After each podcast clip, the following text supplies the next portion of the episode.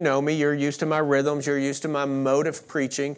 But whenever we simply read the letter, there is no longer a reliance on the pastor's uh, performance, personality. It is simply, that's what Scripture said. And we've delivered it as best we can with as plain and clear a reading as we possibly could.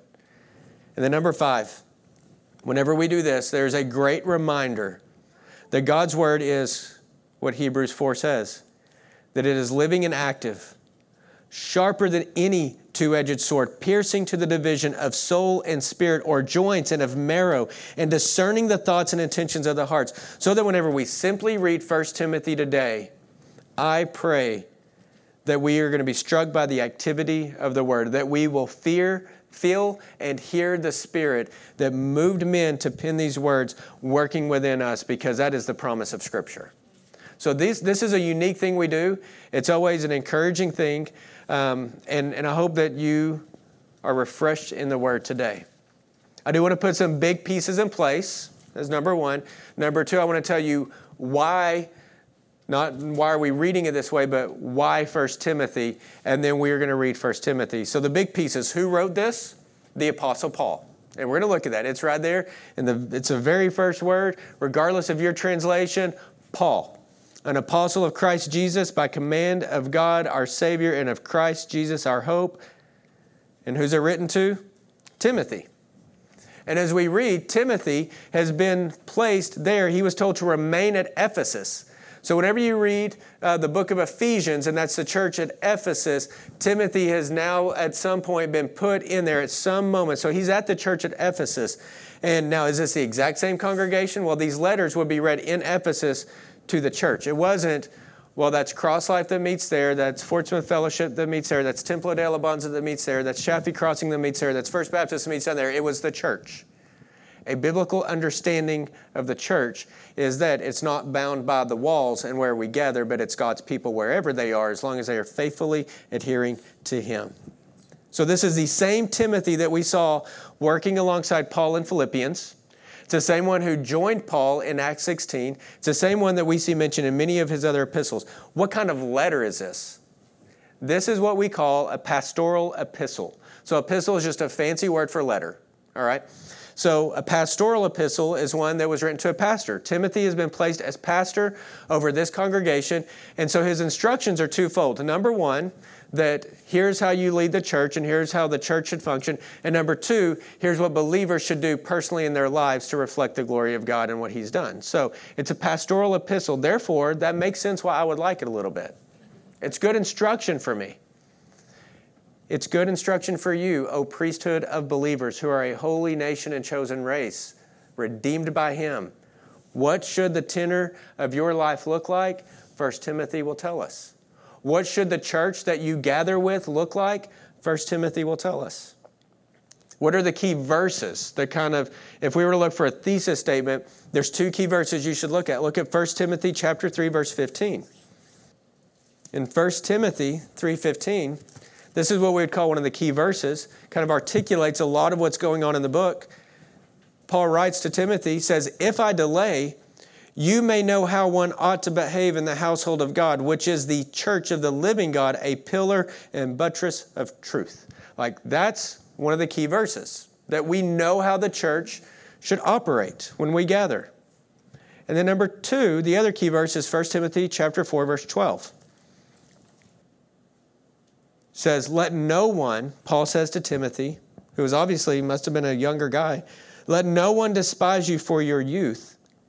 But set the believers an example in speech, in conduct, in love, in faith, in purity.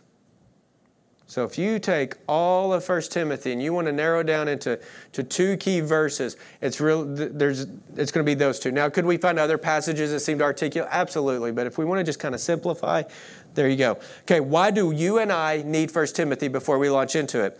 Number 1, because quite simply it's good. Like, it's just a good book. I know that's not a lot of depth, but it's just good. As we move through it, you're gonna be like, oh, it does say that in the Bible, or oh, I didn't know that. It's just a good book. Whenever we read Romans all the way through, you know what number one's to be? Because it's simply good. Like we need God's word for our good. It's always good, even if it's hard for us to digest. For all the mysteries that we have to embrace in the goodness of His word, it's good. Number two, here we go.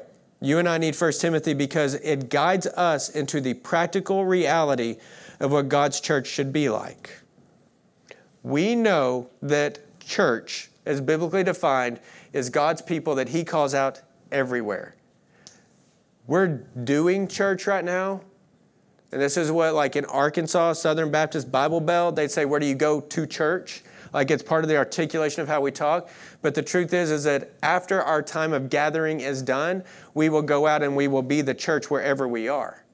So we want to keep that reality in front of us that wherever we go, His church is universal and is, get this, it's eternal. It's a massive scope that you and I interact in the church in part right now, but it's part of a grander reality whenever He will marry His bride, the church in a final consummation, and it will be beautiful. So, the church in general refers to all believers wherever they gather and whenever they trust in the Lord. That's what defines them as believers. People who call upon the name of the Lord to be saved, they trust wholly in Jesus Christ's substitutionary death on their behalf, and they are humbly and wholeheartedly committed to pursuing Him and His righteousness. If that's what a gathering is doing this morning, then I'm all for them. And that's why Sometimes we'll go to Templo de Alabanza and worship. I've talked to pastors over the last couple of months. They're like, we really should get our churches together. I'm like, are you preaching the gospel? Yeah. I said, then absolutely we should. Like, it's okay not to be our own little tribe here, but to realize that we're just part of a bigger piece. With that in mind, we want to make sure that we get it right as we gather. And I think 1 Timothy and 2 Timothy and Titus tell us what that looks like. We won't all get it right. We're still prone to sin, but we want to keep clinging and repenting. Another reason that we need this is because the church that Christ has gathered in is called to meet regularly. It is scriptural. I don't care how many books are written that deconstruct the idea that we are meant to gather, it's not grounded in Scripture. They, we, have always gathered as God's people for all time.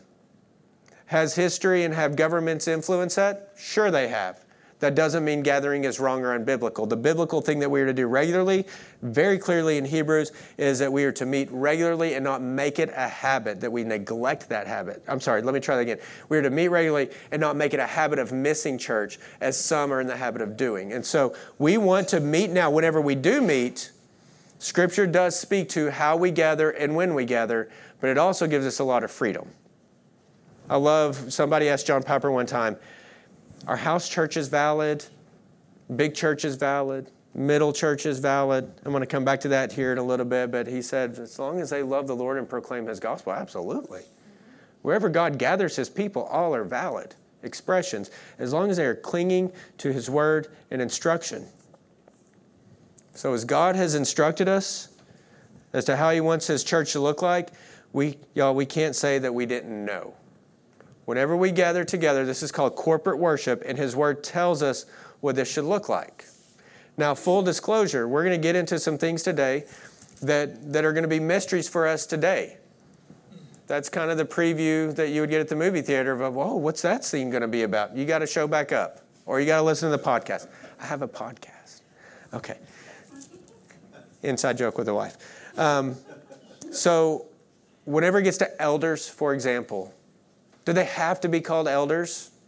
No, I think that they're I think that they function as elders, but for example, I think that there are many churches that are functioning with elders that they call staff, but they meet the qualifications. That's okay to call them staff. Are they still overseers? Yeah, so there's nuances that we will walk through with this. There are other things whenever you're going to go, I've been a part of a church and they don't do that. Okay, well, that's for that church to reckon with. We look within, we deal with the church that we're a part of, making sure that we are faithful. Okay. All right, so are, the, are big churches okay? Possibly. Middle churches okay? Possibly. House churches okay? Possibly. The health and the validity of a church is not on budgets, and I'm probably going to get in trouble for this, but it's not in budgets and butts in seats. It's really on how we adhere to Scripture and the proclamation of the gospel. That's what qualifies a healthy church. So there are many buildings that are gathered today with the name church on them. And they are honoring the Lord, both big and small, house and park, fantastic. But there are also many buildings filled with people, and yet it's not a church. It's not composed of the saints, which are believers. It's not led by biblically qualified men according to what Scripture says they and their wives should be like. It's not held by the convictions of Scripture, but by tolerance for the culture. And it is not reverent before a holy God, but it's busy with activities alone. I'm great with programs. I can't run them. I'm running too much already. I'm not against programs. I'm not against a VBS. I'm against keeping people busy so much so that they can't revere their Lord. So we want to have that conviction. All right. So, final thoughts before we, we, we move into this. So, y'all listen closely. There are clear teachings on how we should conduct and order ourselves as we gather to worship, but there's also a lot of freedom what we cannot do is neglect what we have been clearly taught in Scripture. We cannot neglect that. And what we can graciously accept is what Scripture has not revealed to us as defining. We have our preferences. I have my preferences. I had a friend ask me one day uh, at work in the hallway, can I, can I go talk to somebody about this because it's um because I feel like I need to go talk to them about it. I said, number one, is it a preference or a conviction? Mm, probably a preference. I said, then probably wouldn't do it. If it's a conviction, you should. And then we went on to the rest of the conversation. What we must absolutely do, cross life, is let God and His Word be the standard by which we will operate and trust that alone. So, you and I, in summary, we need Timothy because as a young church, we're about four years old. Half of that throughout COVID which has been its own rhythm and passage and trying to get people um, reacclimated and navigating through whenever like three quarters of the church is in quarantine and, and trying to like work out all these nuances with busy lives and bivocational elders and, and all of this. But we're still a young church and First Timothy guides us in biblical truth and instruction. It will tell us three things how we conduct ourselves as a local church, how we conduct ourselves with one another, and how we conduct ourselves in our personal lives. You and I need this. We also need 1 Timothy to remind us well, I think we forget way too often. God cares very, very deeply about His church. This is not Ricky's church. I may have been the church planter, but I didn't plant it alone. I had a wonderful family and I had a team alongside me who's been there from the beginning. I might be the pastor, the lead pastor, but I don't pastor alone. We have now, and we will have even more so, a plurality of elders and a body of believers who are trying to honor God, and it gets messy. But we want to, as much as possible, remember that God cares very deeply about His church because Cross Life is His. It's His body, and, he, and He's the head of it. Jesus Christ is the head, and we are His bride, and He has purified us. You and I may not feel purified as a church because we know the sin with which we struggle. We know how discouraged we get. We know that we do grow weak and weary, even though Scripture says that we won't. Like we know all those things about us, and yet His blood over us says, In your weakness, I am exalted. So He cares deeply about His church. The problem is not that God does not care, it's that we as a church care too little about God's instruction to His people. And we see that all the way throughout time, recorded in Genesis. God said, and then man said, Yeah, but we don't want to do that. All right. Final thought. Then we're going to open 1 Timothy. We need 1 Timothy because we could succeed at doing so many things and yet never truly honor the God who called us into being. And as a four year old gathering of the saints, I, as your pastor, desire that we cling to Scripture as He continues to deepen and broaden us. We need 1 Timothy for that reason. All right. I'm going to pray to kind of encapsulate that, and then we're going to read 1 Timothy. Lord, I pray that those truths sink in. But Lord, if anything is forgotten today, I pray it is those things so that your word alone is what is saturating our hearts. Lord, I pray that you protect the enemy from, dis, uh, from distracting us. I pray that you be with the kids so that it is peaceful. And Lord, I pray that you be with our hearts, that we hear the heart of God for His bride, for His body as we gather, so that you are honored. And Lord, all glory is yours in the end. Lord, as we sing that final song today, All Glory Be to Christ, may that be the reason for cross life. So, Lord, I pray that you do through your word what you intend for it to do in each individual and in our corporate life. May you be honored. Amen. Okay, so 1 Timothy. I'm in the ESV. If you're in the NIV, the KJV, the NKJV, the um, RSV, with the CSB, like all these, they're all going to have the same thrust and, and intent and implication. If you're in the message, we're going to miss each other a whole lot, okay? But you get to the heart of what it's saying, and it's going to it's going to be right. I love the message. Actually, I love reading the Psalms in the message. I think it's a fun one, but but sometimes you read it and you're like, now, what, what does that originally say? And so you always want to check it. But but I like it as a commentary um, for contemporary culture. First Timothy, I will be in the ESV, whatever your translation is. Um, we're going to be going in the same direction. And though tempted, I will not stop to clarify statements. I will not point to, to any nuances in the language. We're going to simply read God's word because it is sufficient for the work today. Paul, an apostle of Christ Jesus by command of God our Savior and of Christ Jesus our hope, to Timothy, my true child in the faith, grace, mercy, and peace from God the Father and Christ Jesus our Lord.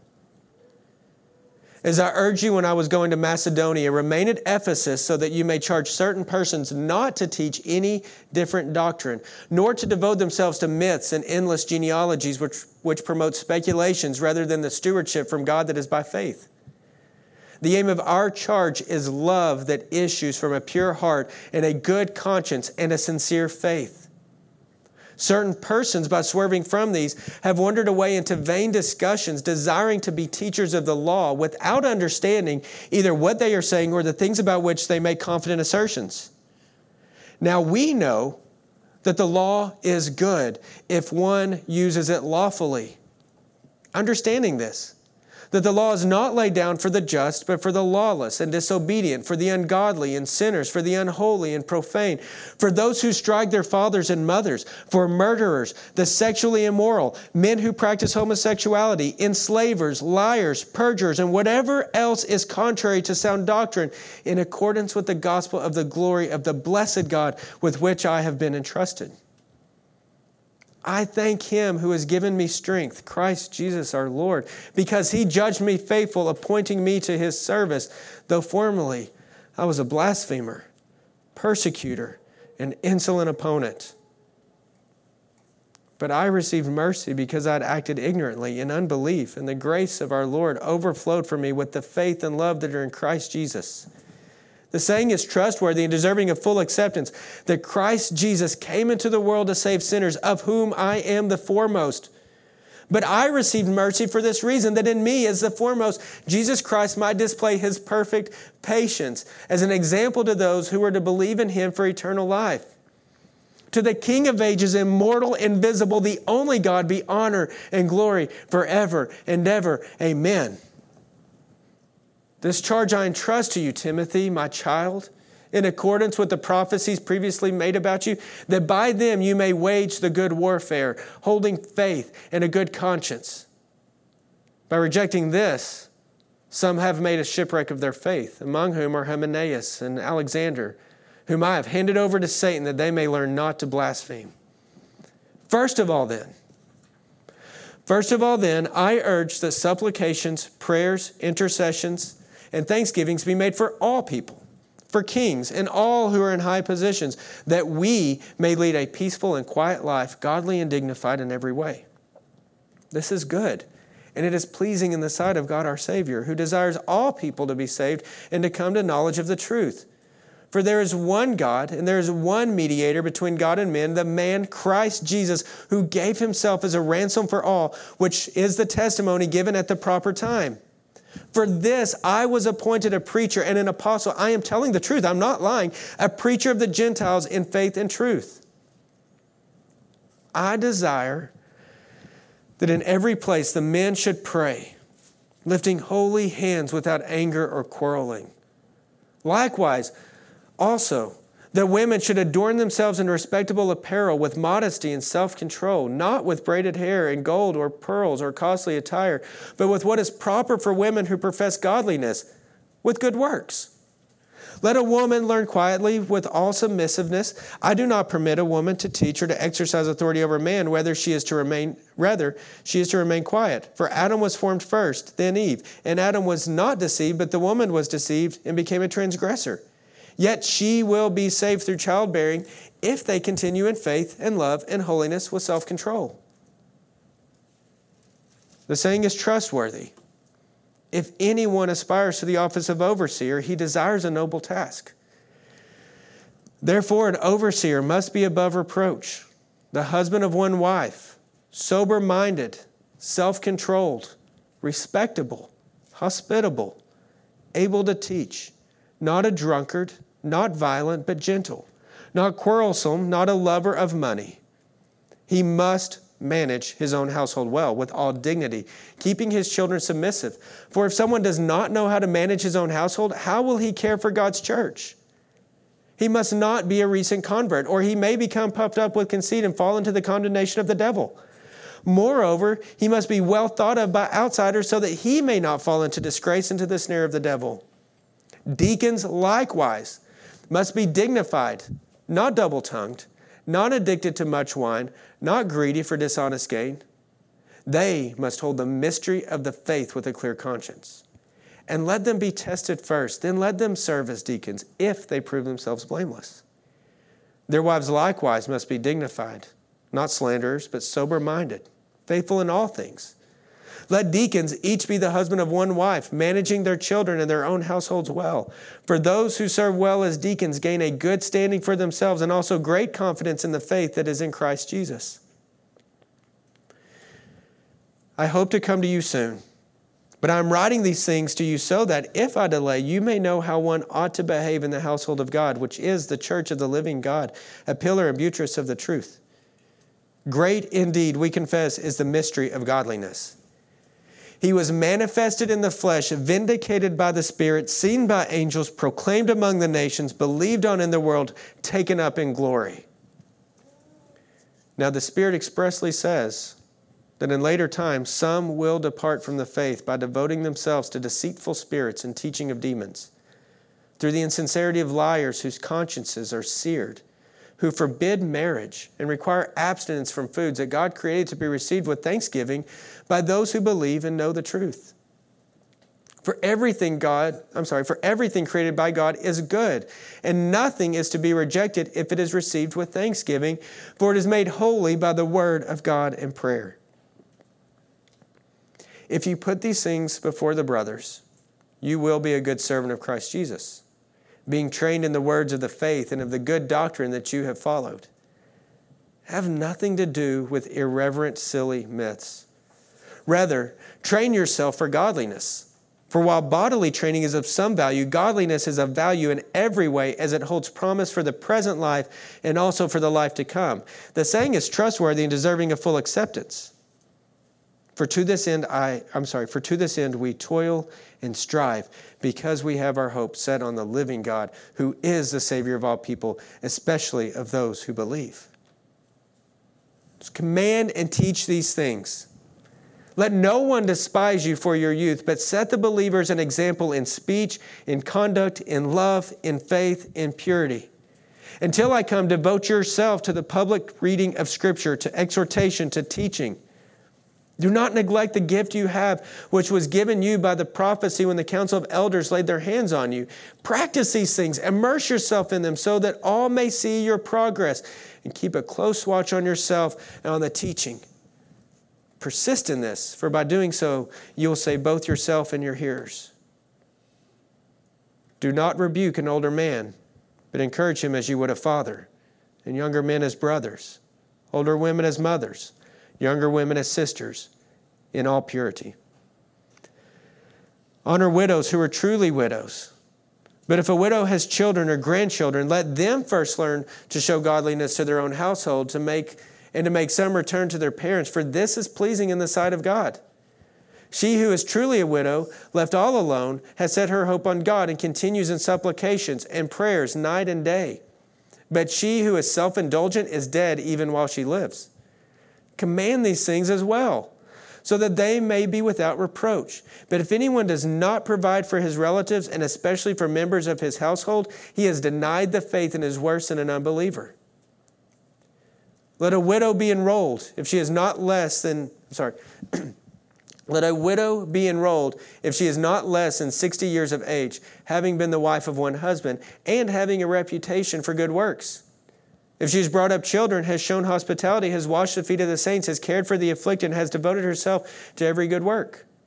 But refuse to enroll younger widows, for when their passions draw them away from Christ, they desire to marry, and so incur condemnation for having abandoned their former faith. Besides that, they learn to be idlers, going about from house to house, and not only idlers, but also gossips and busybodies, saying what they should not. So I would have younger widows marry bear children, manage their household, and give the adversary no occasion for slander. For some have already strayed after Satan. If any believing woman has relatives who are widows, let her care for them. Let the church not be burdened so that it may care for those who are truly widows. Let the elders who rule well be considered worthy of double honor, especially those who labor in preaching and teaching. For the scripture says, You shall not muzzle an ox when it treads out the grain, and the laborer deserves his wages. Do not admit a charge against an elder, except on evidence of two or three witnesses. And as for those who persist in sin, rebuke them in the presence of all, so that the rest may stand in fear. In the presence of God and Christ Jesus and of the elect angels, I charge you to keep these rules without prejudging, doing nothing from partiality, and do not be hasty in the laying on of hands, nor take part in the sins of others. Keep yourself pure. No longer drink only water, but use a little wine for the sake of your stomach and your frequent ailments. The sins of some men are conspicuous, going before them to judgment, but the sins of others appear later. So also, Good works are conspicuous, and even those that are not cannot, be, cannot remain hidden. Let all those who are under a yoke as slaves regard their own masters as worthy of all honor, so that the name of God and the teaching may not be reviled. Those who have believing masters must not be disrespectful on the ground that they are brothers. Rather, they must serve all the better, since those who benefit by their good service are believers and beloved. Teach and urge these things. If anyone teaches a different doctrine and does not agree with the sound words of our Lord Jesus Christ and the teaching that accords with godliness, he is puffed up with conceit and understands nothing. He has an unhealthy craving for controversy and for quarrels about words, which produce envy, dissension, slander, evil suspicions, and constant friction among people who are depraved in mind and deprived of the truth, imagining that godliness is a means of gain. Now there is great gain in godliness with contentment. For we brought nothing into the world, and we cannot take anything out of the world. But if we have food and clothing, with these we will be content. But those who desire to be rich fall into temptation, into a snare, into many senseless and harmful desires that plunge people into ruin and destruction. For the love of money is a root of all kinds of evils.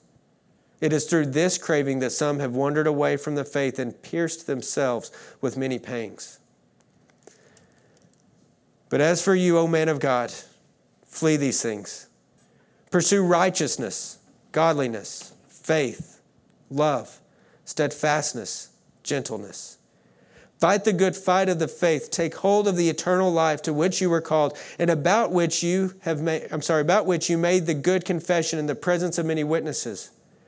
I charge you in the presence of God who gives life to all things and of Christ Jesus who is the, who in the testimony before Pontius Pilate made the good confession to keep the commandment unstained and free from reproach until the appearing of our Lord Jesus Christ which he will display at the proper time he who is the blessed and only sovereign, the King of kings, the Lord of lords, who alone has immortality, who dwells in unapproachable light, whom no one has ever seen or can see, to him be honor and eternal dominion. Amen. As for the rich in this present age, charge them not to be haughty, nor to set their hopes on the uncertainty of riches, but on God, who richly provides us with everything to enjoy. They are to do good, to be rich in good works, to be generous and ready to share, thus storing up treasure for themselves as a good foundation for the future, so that they may take hold of that which is truly life. O Timothy, guard the, dis- the deposit entrusted to you. Avoid the irreverent babble and contradictions of what is falsely called knowledge, for by professing it, some have swerved from the faith. Grace be with you. Let's pray. Lord, we cannot say we didn't know. You saved Paul on the road to Damascus, a blasphemer, a persecutor of the church, holding the coats of those who were stoned and ready with a list to go into to other gatherings, other churches that you had established. He was coming against you, your name, your fame, and your bride, and killing believers. And you, by your grace, saved him. And Paul says in Timothy that you saved him just to show your incredible patience. Lord, thank you for saving us because you didn't have to. You didn't need our praise. You didn't need us to sing louder for you to be more glorified. You saved us because we couldn't save ourselves and you love us. And Lord, now that, that we are yours as believers, may we continue to be sanctified by the truth of your word. Some of it so applicable in 1 Timothy to a pastor. A lot of it, most of it, so applicable to every believer. All of it, perfectly and holy, God breathed scripture from God the Creator speaking to His creation, who He is calling to worship Him truly and wholly and rightly. So, Lord, I pray for the elders and the teachers as we move through this series guard our preferences, our hearts, our swayings. Lord, give us wisdom. But Lord, today, would your word saturate and stick in our hearts, Lord, so that we really can delight in knowing this that your word is living and active, sharper than any two edged sword, piercing bone and marrow, soul and spirit, discerning our thoughts and our convictions. Lord, thank you that this is what I got to preach today because there is no error in it. Lord, may you find the error in us and may we delight in rejoicing in repentance towards you. May all that cross life does and the tenor of our lives be for Christ as we will sing, All glory be to Christ. That's why we do what we do. It's why all things exist. For by him, through him, and to him, Jesus Christ, are all things. Amen.